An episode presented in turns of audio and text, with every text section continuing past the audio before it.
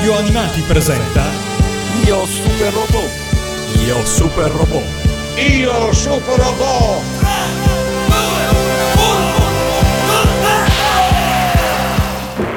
Figlio, figlio mio, puoi ancora vincere. Le onde cerebrali di Coros lo hanno portato ad una coscienza temporanea. Lo spirito dell'essere umano può vincerlo. Può vincere. Può vincere.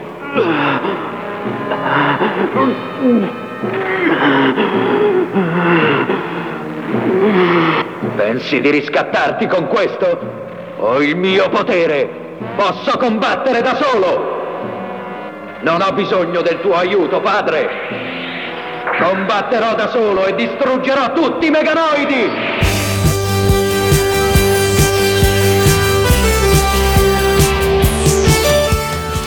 Tutto è pronto su Radio Animati per la 42esima puntata di Io Super Robot. Io sono l'invulnerabile Matteo. E io l'invincibile Mito Common. Vi abbiamo promesso per oggi una puntata tutta in giapponese, ma a conti fatti ne serviranno due. Oggi infatti dobbiamo iniziare a parlare di un robot che praticamente non ha mai messo piede fuori dal Giappone, ovvero Densetsu Kyojin Ideon, anche chiamato Space Runaway Ideon, serie animata dell'80 da noi inedita, prodotta dalla Sunrise, diretta da Yoshiyuki Tomino e con character design di Tomonori Kogawa. sigla.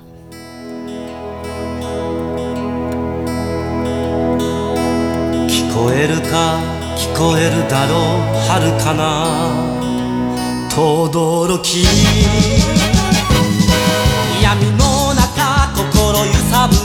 目覚め始まる。大地割りそそり立つ姿。正義の証か。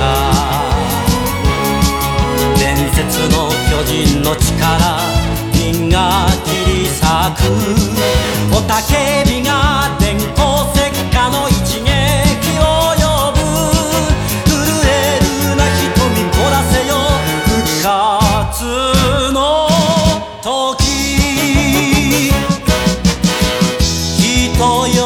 命よ始まりを見る。スペースランド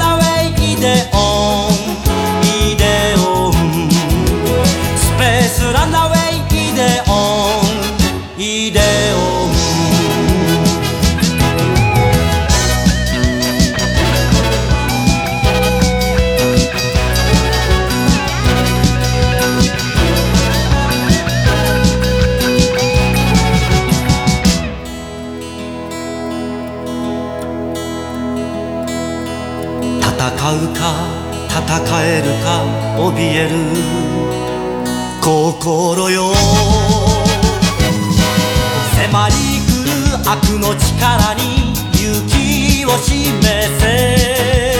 空に飛ぶ輝く姿命の叫ぶか。伝説の巨人の力銀が切り裂く。必殺の技が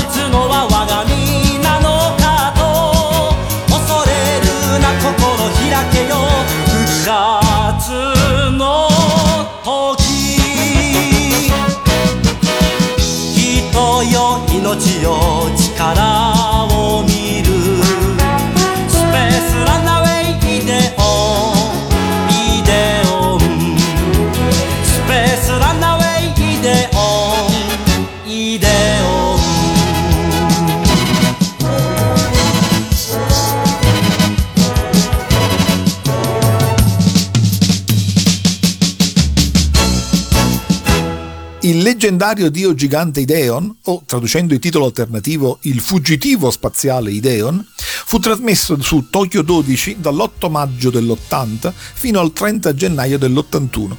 Si tratta del primo anime realizzato da Tomino dopo Gundam, anche se, come sappiamo, non fu trasmesso dopo di lui, ma fu trasmesso lui sì in fascia G7, chissà quanti sono stati attenti nella puntata su Trider e lo capiscono, e andò in onda dapprima il giovedì, subentrando alla piccola Nell, e poi, però, dopo l'episodio 21, venne spostato al venerdì.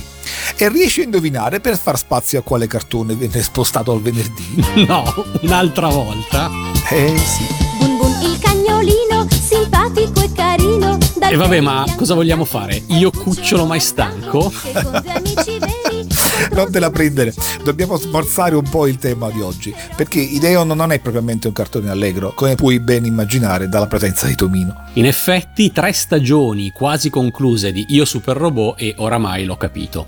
I toni di Tomino non sono leggeri, praticamente si salva solo Daitan. Eh sì, Ideon è riuscito comunque a raggiungere ragguardevoli 39 episodi, anche se originariamente ne erano stati progettati 43. E con questo siamo a tre serie che Tomino si è visto costretto ad accorciare. Praticamente si salva solo Daitan. E tre sono le serie di cui si è lamentato. Ma a dir la verità anche Titan ha un finale affrettato, se ricordi bene. Ma comunque sì, eh, come Zambot e Gundam, ora anche Ideon fu abbreviato e il motivo è sempre lo stesso. A causa del mancato successo, gli sponsor intimarono nuovamente alla Nippon Sunrise di farla breve. Ma stavolta, già che la Sunrise stava contestualmente lavorando ai film di Gundam, fu trovata una soluzione soddisfacente. Dopo che nell'ultima puntata abbiamo precisato a modo la differenza fra Toei Company e Toei Animation, noto che stavolta hai detto prima Nippon Sunrise e poi Sunrise. Dobbiamo fare attenzione anche qua a qualche differenza? Eh, No, non c'è nessuna differenza. Eh, Nippon Sunrise è solo il nome che la casa di animazione, fondata nel 77, ebbe fino all'87. Da allora hanno tolto Nippon e si chiama solo Sunrise. Per semplicità e per far capire che è la stessa casa, io l'ho quasi sempre chiamata con il nome che ha oggi. E per quale pubblico Tomino ha concepito Ideon? Per bambini o per adolescenti? E questa è la domanda che dopo Gundam si saranno posti tanti giovani otaku nel 1980. Come sentirai chiaramente nel corso della puntata, Ideon è decisamente pensata per un pubblico non di bambini. Tuttavia, a differenza del Gundam e più come nello Zambot, Tomino inserisce giovani e piccoli protagonisti con cui il piccolo spettatore può identificarsi per poi scoprire la crudeltà della guerra. Mossa veramente subdola. La serie di Deon è molto importante, non solo perché, essendo la prima creazione di Tomino dopo il Gundam, tra i fan gode della popolarità di un grande classico, ma perché, nonostante allora avesse avuto un successo limitato, fu molto apprezzata dalla critica, dato che era molto avanti sui tempi. Anche più di Gundam, perché la sua influenza si esercitò non solo su Macross, ma addirittura e soprattutto negli anni 90. Infatti non è un mistero, e del resto gli appassionati di Evangelion lo noteranno nel corso della nostra puntata, non è un mistero, dicevo, che Hideaki Anno e la Gainax svilupparono Neon Genesis Evangelion proprio sulla base di Ideon. In questo modo, Ideon diventa quindi l'ispiratore della terza fase dell'animazione superrobotica, quella successiva alla prima fase del robot Dio e alla seconda del robot macchina, che viene appunto messa in moto da Evangelion nel 95. E ciò nonostante, Ideon non è mai arrivato da noi. È il secondo super robot da noi inedito, anzi ora è diventato il primo perché nel frattempo che noi siamo andati avanti con la nostra trasmissione, Raidin è stato importato. Evidentemente grazie alla visibilità che Io Super Robot ha dato a Raidin. Prepariamoci quindi all'arrivo di Deon. Eh, e allora prepariamo il futuro adattamento di Ideon. Anche se, ahimè, temo che non sarà mai possibile, perché il motivo per cui Ideon è inedito è dovuto proprio ad una decisione di Tomino, che si manifestò contrario a che la serie venisse trasmessa in una lingua diversa dal giapponese. A suo giudizio, infatti, non sarebbe stato possibile rendere le sottili sfumature dei dialoghi, e così le nostre reti non lo vollero importare. Davvero. Ma che? Ma ti pare? Facevo ironia. Chi vuoi che crederebbe a spiegazioni del genere? Se avessi voluto renderlo un po' più plausibile, mi sarei inventato che avevano smarrito i master e che la traccia delle voci non era più separabile da quella degli effetti della colonna sonora. Scherzi a parte, no, non so perché non abbiano importato Ideon nell'81 ma è comunque un vero peccato perché avrebbe potuto essere l'occasione per un altro record. A quanto ho capito, Ideon ebbe una diffusione mondiale ancora minore di quella del Gundam. Non sono riuscito a trovare riferimenti ad una sua trasmissione neanche nelle Filippine e nella Wikipedia cinese viene addirittura riportata la notizia che non fu trasmesso a Hong Kong perché la censura lo ritenne inadatto ai minori di anni 15. E forse anche per questo, di certo non è mai arrivato in Occidente. E le cose non sono peraltro cambiate. A tutt'oggi l'unica edizione ufficiale in Occidente è l'edizione in Blu-ray disc americana del 2019, resa disponibile in streaming da iDive, un'azienda specializzata nell'anime streaming, dal 2017. Ma in entrambi i casi non doppiata e solo con i sottotitoli. Ho detto bene allora, affermando a inizio puntata, che Ideon praticamente non è mai uscito fuori dal Giappone. Eh no, eppure siamo familiari con tutto lo staff. Gli autori sono gli stessi di Gundam, Yoshiyuki Tomino e lo staff Hajime Yatate. Il character designer è Tomonori Kogawa, che è uno dei due che lavorò al Daitan. Tomino lo volle infatti perché era rimasto molto soddisfatto di come aveva caratterizzato Koros. E infatti tra i personaggi femminili in Ideon abbiamo tante Koros. E già questo è un dato inquietante. Parecchio. Ci sono Koros buone e Koros cattive, Koros giovani e Koros più anziane. Il character design della serie è peraltro davvero molto particolare. Fu molto lodato dalle riviste specializzate di animazione che ormai cominciavano a diventare popolari tra gli otaku dei primi anni Ottanta. E non solo per le affascinanti figure femminili, ma anche per i colori brillanti e per il taglio particolare delle acconciature. I nemici, il cosiddetto clan buff, sono caratterizzati infatti da lineamenti, colori e da un taglio di capelli alieni molto particolare e il protagonista, Cosmos Yuki, ha un'interessante capigliatura afro di colore arancione. Anche l'altro protagonista, Bess Jordan, ha i capelli verdi e in genere c'è una ricca varietà cromatica che fa molto fine anni 70. Talmente anni 70 che io, non avendo mai visto Ideon, me lo sono sempre immaginato antecedente a Gundam, Daitan e Zambot. Già, per quanto accolto come innovativo, la cromatica ha un gusto di fantascienza un po' retro. Ma tutto questo colore serve a fare da contrasto alla drammaticità della storia. E allora, se non hai altre questioni da premettere, iniziamo con la drammatica trama. No, eh, aspetta, prima ancora della trama c'è un altro aspetto tecnico importante da menzionare. Nello staff di Ideon lavora come animatore Ichiro Itano. Abbiamo già menzionato più volte in Zambot, in Daitan, ma già nel Gaiking, eh, le artistiche innovazioni di Yoshinori Kanada. Beh, Ichiro Itano fu fortemente ispirato proprio da Kanada e affinò ulteriormente la tecnica diventando uno dei più influenti animatori degli anni Ottanta. Ed è proprio in Ideon che compare per la prima volta il cosiddetto circo Itano, come lo chiamano in Giappone, Itano Sakasu. Si tratta di una particolare tecnica di animazione del combattimento aereo che rende in maniera molto dinamica il lancio di un grappolo di missili che inseguono l'aereo con cerchi acrobatici in avvolgimento. Sarà resa famosissima dal suo uso sistematico in Macross ed è infatti menzionata con esaltazione in Otaku no Video, il documentario della Gainax del 91 di cui abbiamo già parlato, e poi in Crusher Joe, in Megazone 23 e in altri classici degli anni 80. Quindi non è solo Tomino ad avere reso grande Ideon, perché ho già capito da queste premesse che si tratta di una grande serie. Eh sì, la storia è ambientata nel 2300, quando esseri umani hanno appena colonizzato il pianeta Solo della galassia di Andromeda. Non c'è bisogno che ti dica perché il pianeta si chiama Solo, immagino. Nuovo omaggio di Tomino a Guerre Stellari, eh, sulla scia dei numerosi precedenti che abbiamo già trovato in Gundam e in Daitan. Bene. La storia inizia con una scoperta archeologica. La squadra di ricerca, guidata dal dottor Yuki, il padre del protagonista, e dalla archeologa ed esperta di lingue antiche Cheryl Formosa, porta alla luce antichi veicoli appartenenti alla ormai estinta Sesta Civiltà, ovvero della sesta civiltà aliena con cui l'umanità era finora venuta in contatto o a conoscenza. La scoperta archeologica è molto misteriosa. Si tratta di tre mezzi meccanici combinabili ed una gigantesca astronave. L'incipit mi sta piacendo molto e mi sembra assai super robotico. Scoperta archeologica e un'antica civiltà. Il presupposto di Gig è la scoperta della campana di bronzo e quello di Mazinga Z è la scoperta dei robot di Micene. Sei sulla strada giusta. Ed infatti la prima puntata, che si intitola La risurrezione di Ideon, ha come tema il risveglio di questi macchinari che sulla prima non sembrano attivabili.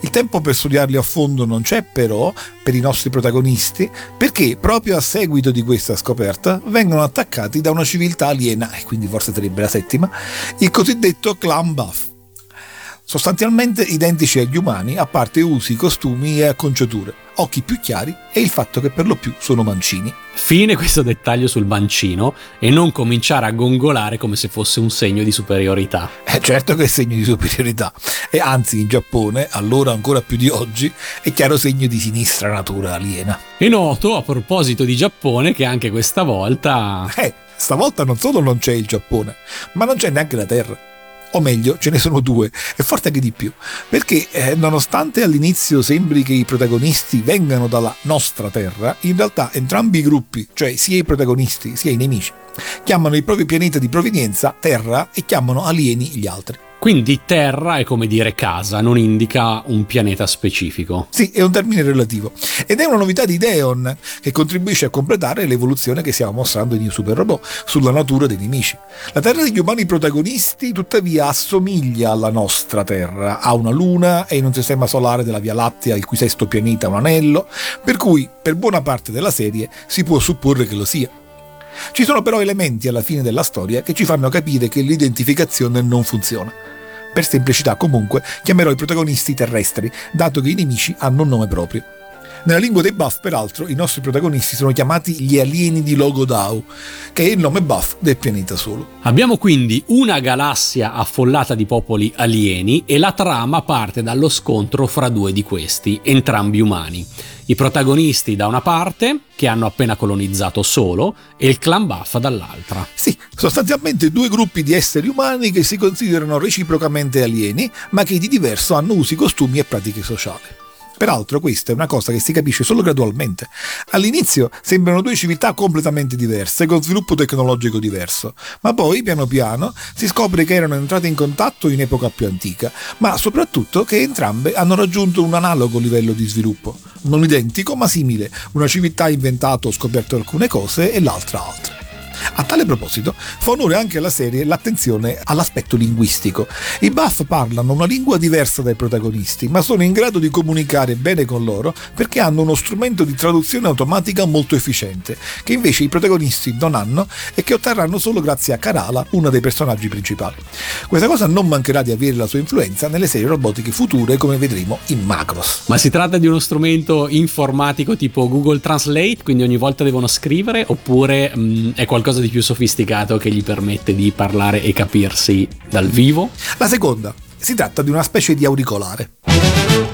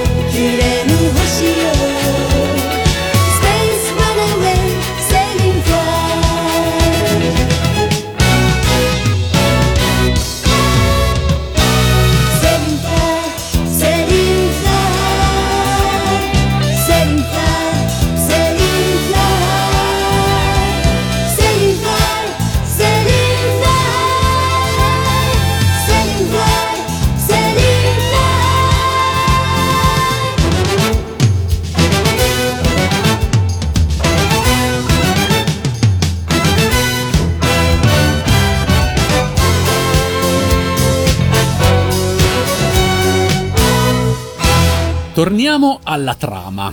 Perché l'attacco è dovuto alla scoperta archeologica che non doveva essere fatta? Oppure quei mezzi meccanici sono stati ritrovati casualmente appena in tempo? Ed ora un introverso adolescente impiegherà meno di una puntata per scoprire come combinarli in un super robot? La scoperta archeologica sì è casuale. La tempistica è sfortunata. Il clan Buff è alla ricerca di Ide, una potente fonte di energia tramandata da una loro antica leggenda che narra di un antico dio salvatore che la possedeva. E il caso vuole che coincida con quello che i nostri protagonisti hanno appena trovato. Dapprima lo scontro nasce per violenta incomprensione, ma poi, in concomitanza dell'attacco, i tre mezzi meccanici si azionano e si combinano a formare Ideon non appena Cosmos sale a bordo. Il nome compare sul ponte di comando dell'astronave della sesta civiltà, Ideon, in caratteri greci perché questo era il loro sistema di scrittura, come spiegherà Cheryl, l'archeologa e linguista. E no, Cosmos Yuki, che è appena diventato orfano del padre, è rimasto ucciso nell'attacco, è giovane ma non è introverso, anzi è focoso e intraprendente, ma sì, entra nella cabina di pilotaggio del veicolo principale di Deon e riesce ad attivarlo, aiutato dal fratello più piccolo Deck, mentre la sua amica Kasha e il giovane soldato Moera guidano gli altri due mezzi. Dico pilotare e dico attivare, ma dovrei forse dire meglio controllare, già che Ideon ha la mente di Cosmos, ma tutto il resto fa da sé, ed è lui ad attivarsi appena Cosmos si mette alla guida. Cosmos riesce a gestirlo e a sventare l'attacco, ma non ne ha mai il controllo pieno. E sarà così per tutta la serie. Quindi ci ho praticamente preso due volte. Una e mezzo. Ma se Cosmos non riesce a prendere il controllo di Ideon, com'è che ne rimane il pilota per tutta la serie? Per lo stesso motivo che abbiamo visto in Zambot, perché esclusi i bambini piccoli è il più giovane. Solo chi è tutt'al più adolescente può adattarsi ed entrare in sintonia con Ideon.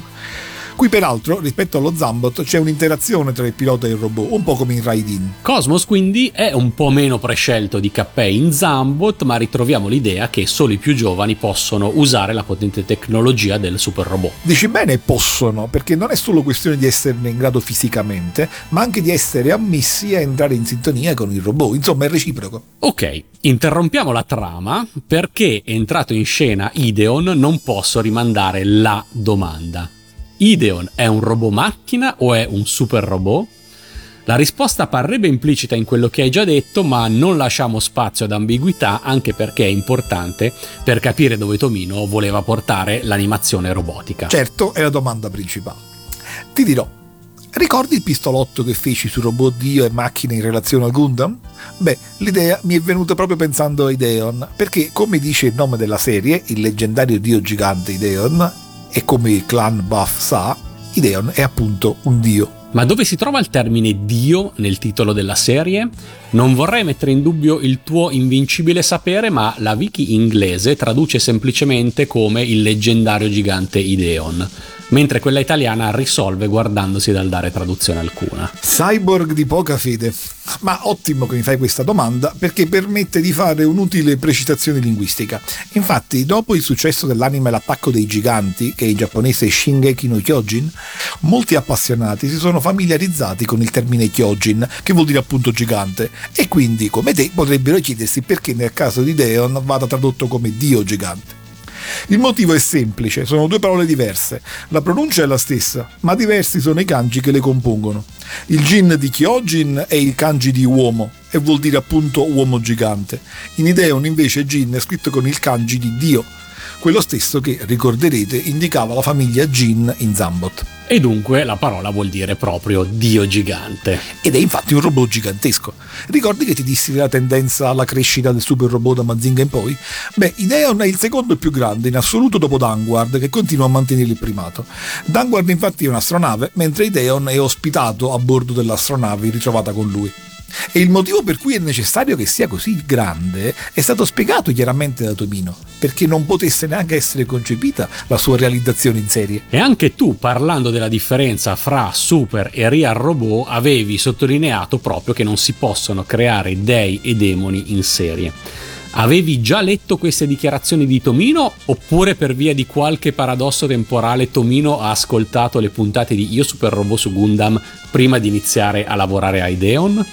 No, no, io le avevo dedotte da Mazinga, le dichiarazioni le ho lette adesso preparando Ideon. Ma ci ho preso doppiamente, perché infatti Ideon è veramente unico, cioè lo è davvero, è più di tutti i robot. La sua unicità è particolarmente evidenziata perché gli avversari non hanno super robot o mostri guerrieri, bensì macchine più o meno realistiche. I buff attaccano con navicelle e con mezzi che hanno il tipico fashion della macchina aliena tipo guerra dei mondi. E questo è il motivo per cui parte della critica anglosassone considera Ideon un robot fusion, cioè un misto di super robot lui e real robot tutti gli altri. Ma come abbiamo detto è ancora presto per poter parlare di robot macchina. La critica anglosassone evidentemente non ascolta Io Super Robot. No, ahimè, ci vorrebbe una versione in inglese, I Super Robot. Ma Tomino, che nel paradosso temporale si deve essere anche dotato del traduttore automatico dei buff, invece di sicuro ci ha ascoltato e ha continuato a sperimentare portando il super robot al suo limite estremo. Per cui abbiamo un robot Dio da un lato e normali mezzi meccanici dall'altra parte all'esatto opposto di Gundam, insomma, Ideon è talmente unico e potente che assorbe in sé tutta la componente divina e super robotica.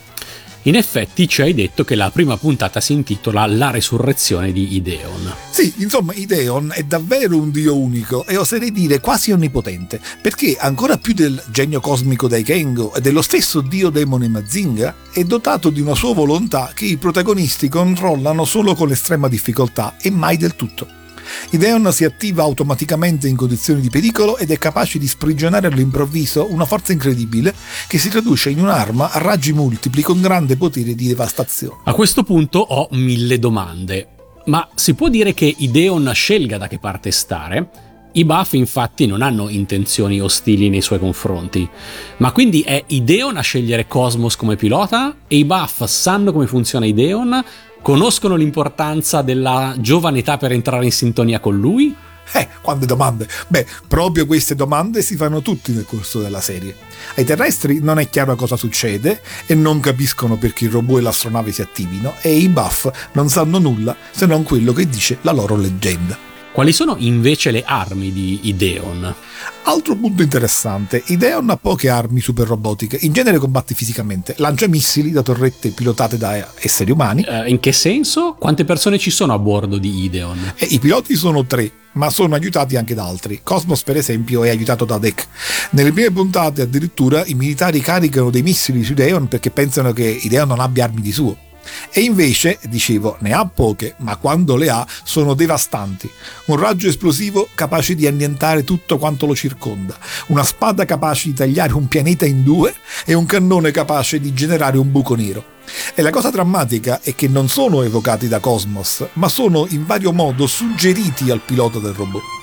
Insomma, la sua divinità si manifesta nello straordinario e misterioso potere che si attiva al momento opportuno e nell'urlo che emette quando questo si verifica.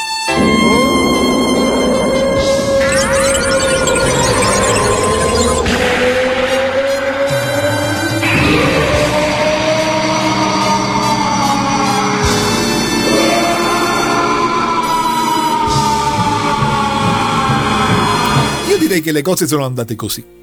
Tomino ha viaggiato nel tempo, ha ascoltato la nostra trasmissione su Gundam e realizzando Ideon ha voluto replicare dicendo praticamente va bene, volete un super robot, Dio, unico, esclusivo, invincibile e difficile da controllare. Vi accontento, ma adesso vedrete cosa questo davvero comporta. Sono infatti molto curioso di scoprire dove stiamo andando a parare. Come ti dicevo, di Deon ho sempre conosciuto solo qualche immagine e dal mero aspetto del robot non mi aspettavo certo tutto questo. Beh, certo l'aspetto è piuttosto giocattoloso. E il motivo è ovviamente che il giocattolo fu pensato prima della serie. Nonostante non abbia un briciolo del fascino arcaico di Mazinga di Raidin, il suo look anni 80, in una storia del 2300, si giustifica con il fatto che si tratta di un antico relitto della sesta civiltà. La complessa trasformazione alla fine produce un robot molto squadrato, completamente rosso, a parte la testa che è un, come un casco bianco con visiera. A dirla tutta, a me Ideon è sempre sembrato semplicemente un Gundam dipinto di rosso. Sì, Ideon è il periodo rosso di Tomino, con Xabungl arriverà quello blu.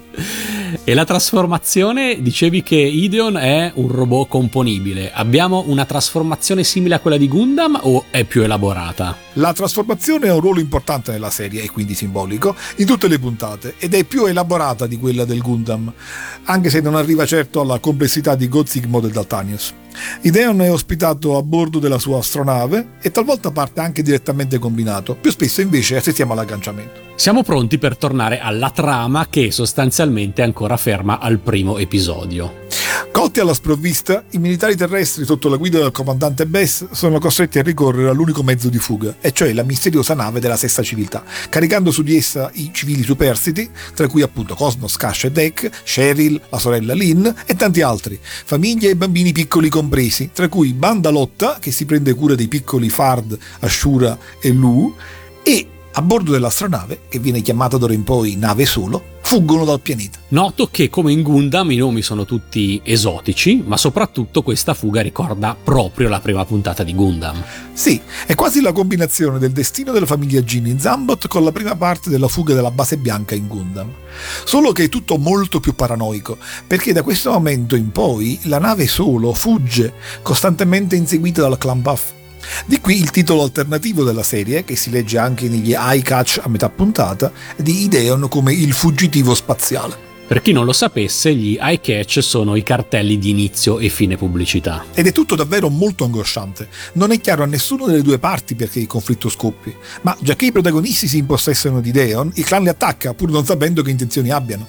Ideon infatti è un'arma troppo potente per essere lasciata nelle mani di altre civiltà ed accanto a loro i terrestri si impossessano di Deon proprio per sfuggire all'attacco. E non sanno perché i buff ce l'hanno con loro e fuggono perché non possono fare altro. Peraltro spesso l'astronave Solo e Ideon prendono le loro scelte autonomamente da Bess, Cosmos e dal resto dell'equipaggio. Insomma, paranoia pura. Sì, Ideon mostra peraltro anche in maniera più estrema di Gundam e di Zambot e di Raiden gli aspetti spregevoli dell'umanità. Puoi infatti immaginare come siano i rapporti umani a bordo di una nave che fugge senza una meta, con i nemici che non cessano mai di inseguirli fino alla fine della serie e per la miseria con Lu, il bambino più piccolo a bordo, che non fa altro che piangere piangere tutto il tempo ogni volta che vengono attaccati. Questa anche è una novità assoluta, il bambino che piange ad ogni attacco. Eh, chiama la novità, è una cosa estremamente angosciante e anche irritante, come Cosmos non manca mai di fare notare. L'irritante bambino che frigna ad ogni attacco. Ma la cosa, devo riconoscere, non è gratuita e non è creata solo per innervosire o angosciare lo spettatore. Come bene hai detto, Tomino è più subdolo. Tutto è legato alla particolare sintonia che Lu ha con Ideon, perché, come ti dicevo, Ideon ha un misterioso rapporto simbiotico con i bambini ed è particolarmente protettivo nei confronti di Lu, la cui prima parola, del resto, è proprio Ide. Della serie Lasciate che i bambini vengano a Ideon.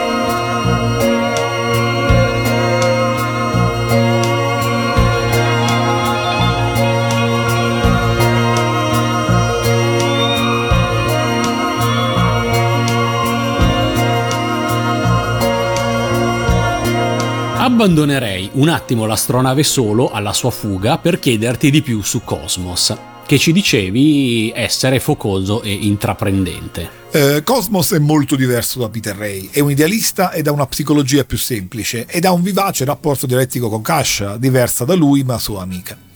Come Peter Ray, però, è anche lui troppo giovane e si trova in un momento in cui davvero non sa cosa fare della sua vita. Tuttavia è decisamente più responsabile. Trovatosi a pilotare Ideon, si assume la responsabilità del fatto. Forse anche perché ha avuto un buon rapporto con defunto padre, ma questo comunque non gli evita le tragedie.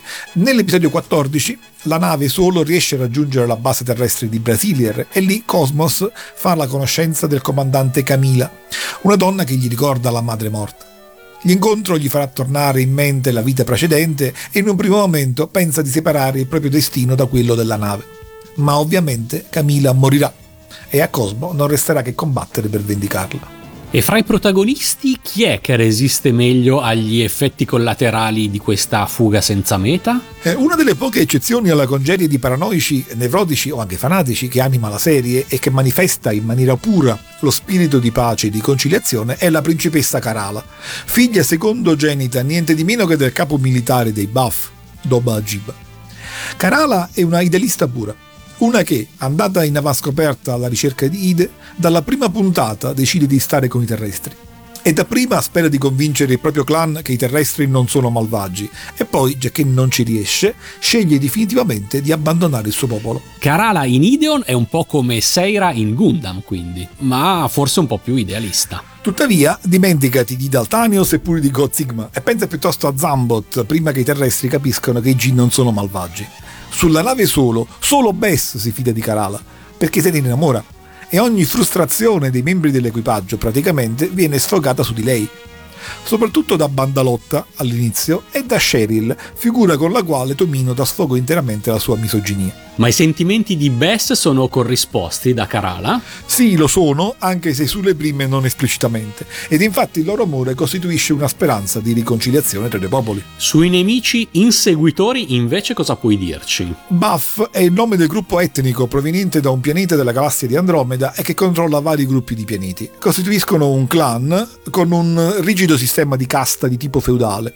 Il loro capo militare è Dob Jib, ma vi è anche un imperatore e già che tra di loro si chiamano samurai e fanno riferimento al suicidio rituale e o addirittura attacchi kamikaze, immagino sia una situazione simile a quella del Giappone feudale, divisi cioè tra uno shogun militare e un imperatore formale. Della figura dell'imperatore non viene detto molto, ma scopriamo che Doba a un certo punto della serie vuole impadronirsi del potere di Deon proprio per rovesciare l'imperatore, spalleggiato in questo dalla primogenita Arulu e dal comandante Gige. Ad ogni modo, è il rigido militarismo del clan che fa sì che non mollino mai comandanti si succedono l'uno all'altro con storie sempre più tragiche, ma tutti si considerano appunto samurai, obbediscono al loro codice di onore e sono convinti di dover mostrare coraggio e tenacia in battaglia. I nostri protagonisti invece, anche senza volerlo, non rispettano questo codice e questo aumenta il conflitto e l'incomprensione. Il fatto che i buff siano legati in maniera estremamente rigida alle tradizioni e alle forme culmina ovviamente nella personalità di Doba il quale è esattamente il padre che ci aspettiamo in questa stagione di Io Super Robot. Rigido e concentrato su se stesso, non vuole accettare il tradimento della figlia Karala e a questo va aggiunto che la primogenita Arulu è come lui. Abbiamo quindi ancora una volta il tipico conflitto padre-figlio delle serie super robotiche di questi anni che Ideon trasferisce nel campo dei nemici e lo complica con due figlie che si schierano su fronti opposti. E, in un crescendo angoscioso, L'attrito xenofobo tra culture diverse, il razzismo e l'egoismo di tutti non giunge mai a conciliazione. Gli aspetti deprecabili dell'umanità sono mostrati nella loro amara naturalezza, senza che ci sia una soluzione, se non ovviamente quella troppo idealista di Karala. E le puntate, soprattutto all'inizio, si succedono con questo paranoico schema, con la nave che cerca rifugio da qualche parte, il clan che attacca, Ideo non si attiva, Cosmo riesce a respingerli, eventualmente scoppia una tragedia e i nostri devono fuggire di nuovo. E quindi questa la tipica puntata di Ideon? Beh sì, è più o meno. Diciamo che un altro capitolo della diatriba tra me e Tomino. Perché anche qui Tomino mi ha evidentemente ascoltato quando lo davo gli episodi autoconclusivi delle vecchie serie robotiche e mi sta dicendo ora, ah, ti piace la ripetitività? Va bene, ma guarda cosa significa. In pratica Tomino qui fa della struttura ripetitiva uno strumento di narrazione per rendere la paranoia di un equipaggio che attacco dopo attacco è sempre più sfiduciato, sempre più bisognoso di rifornimenti, sempre più incapace di capire dove stiano andando e con la crescente sensazione di non poter controllare il proprio destino. E questo vale anche per i nemici. Anche loro, continuando ostinatamente a inseguire e a combattere vanamente i Deon, diventano sempre meno numerosi. E quest'ultimo aspetto, cioè i nemici che diminuiscono di numero puntata dopo puntata, invece proprio come Daitan. Proseguo con la trama. Nell'episodio 18 il piccolo Lu si ammala di morbillo. La nave solo riesce a raggiungere una colonia terrestre sul pianeta Asian per poterlo curare. Ma proprio perché arriva la nave solo, il pianeta subisce un pesante bombardamento da parte di Gige. La situazione è disperata, ma poiché è coinvolto Lu, la potenza di Ideon cresce e suggerisce a Cosmos una nuova arma. Un pulsante rosso comincia a lampeggiare vicino al dito di Cosmos e questi capisce che lo deve premere senza esitare. E la conseguenza è devastante, perché aziona, per fortuna per l'unica volta, un potente cannone capace di provocare un buco nero cosa che ovviamente vanifica l'attacco di Gige ma distrugge anche buona parte dei pianeti intorno. Puoi ben capire quindi che quando qualche episodio dopo la nave solo cercherà di ritornare su Asian non verrà affatto accolta bene e che i successivi pianeti non saranno disposti a dare accoglienza ai nostri fuggitivi. Uh, quindi la nave solo viene vista come portatrice di attacchi e distruzioni esattamente come la famiglia Jin in Zambot. Questa volta però è vero. esatto. E lo stesso avviene sul pianeta Karal nell'episodio 23. Il pianeta era già stato distrutto in precedenza dai Buff e ci manca solo una nave solo per completare la tragedia. A spiegare personalmente queste cose a Cosmos è Kitty Kitten, della quale, per la sua personalità e per il nome da pornostar che si ritrova, Cosmos si innamora.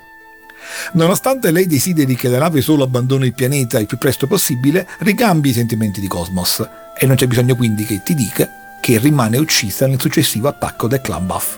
Anche Cosmos è ferito gravemente ed è salvato solo grazie alla trasfusione di sangue da parte di Karala.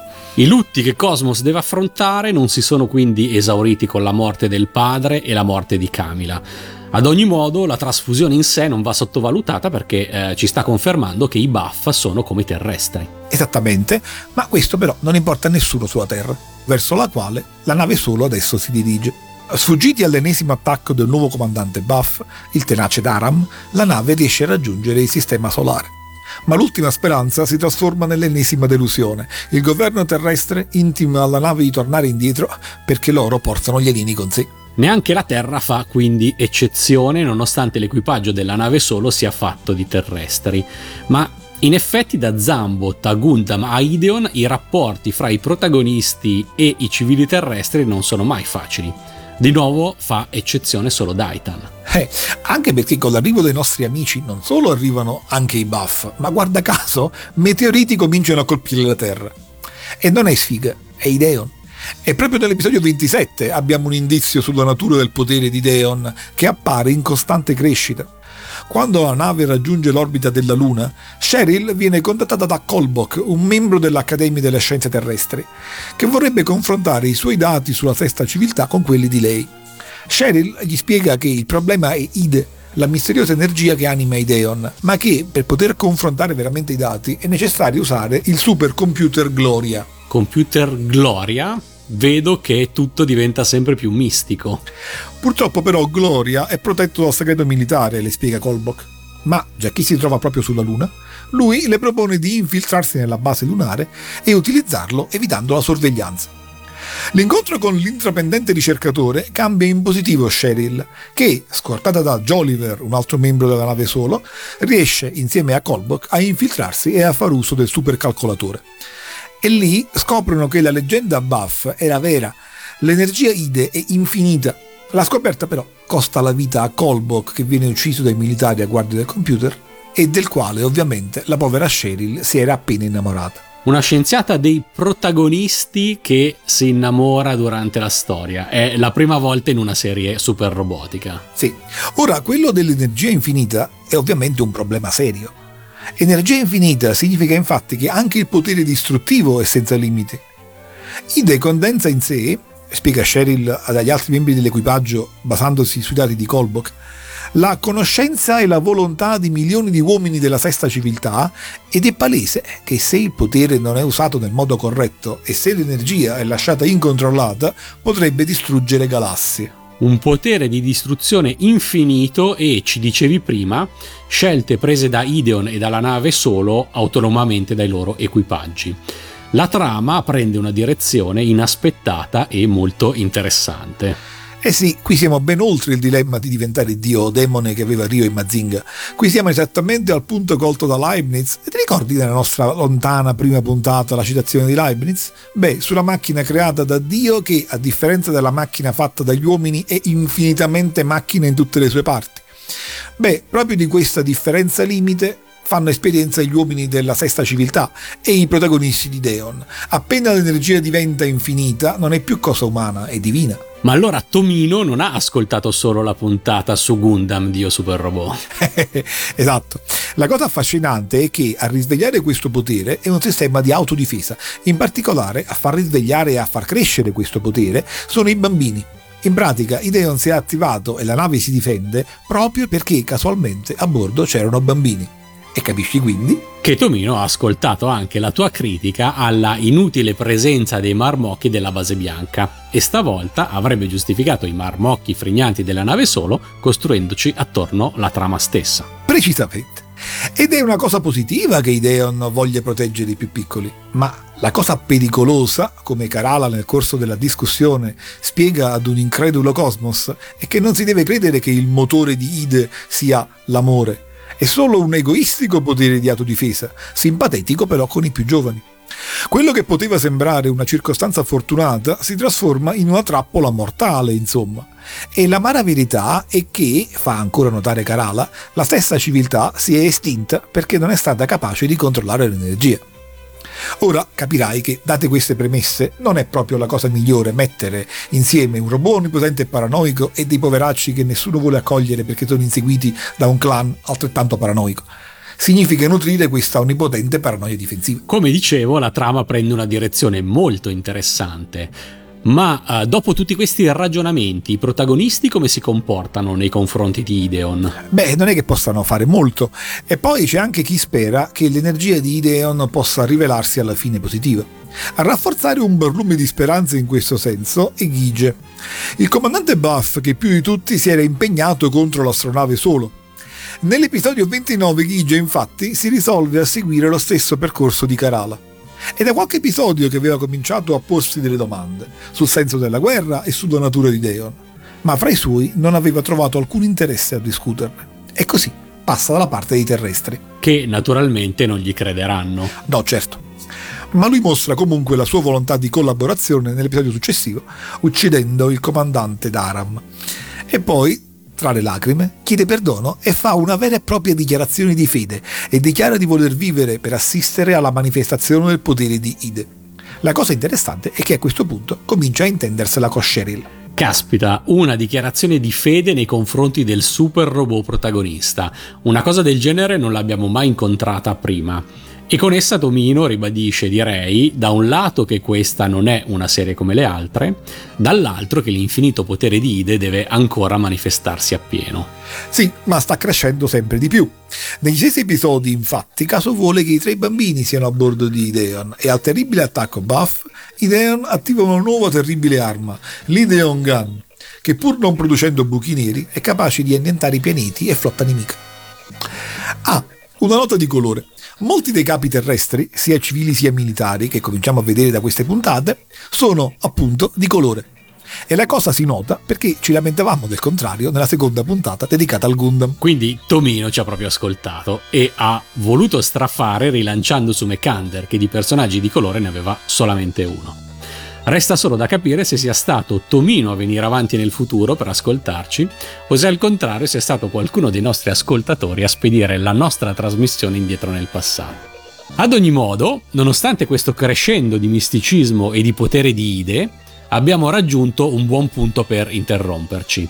L'appuntamento quindi è con la prossima puntata di Io Super Robot per scoprire dove porta la trama di Ideon e per capire quale sia la natura di questo super robot. Un saluto da Cosmos, uno da Bess e un saluto ad Andrea Lu Freccia. Kiko Eruka, Kiko Erudaro, Arukana Todoroki.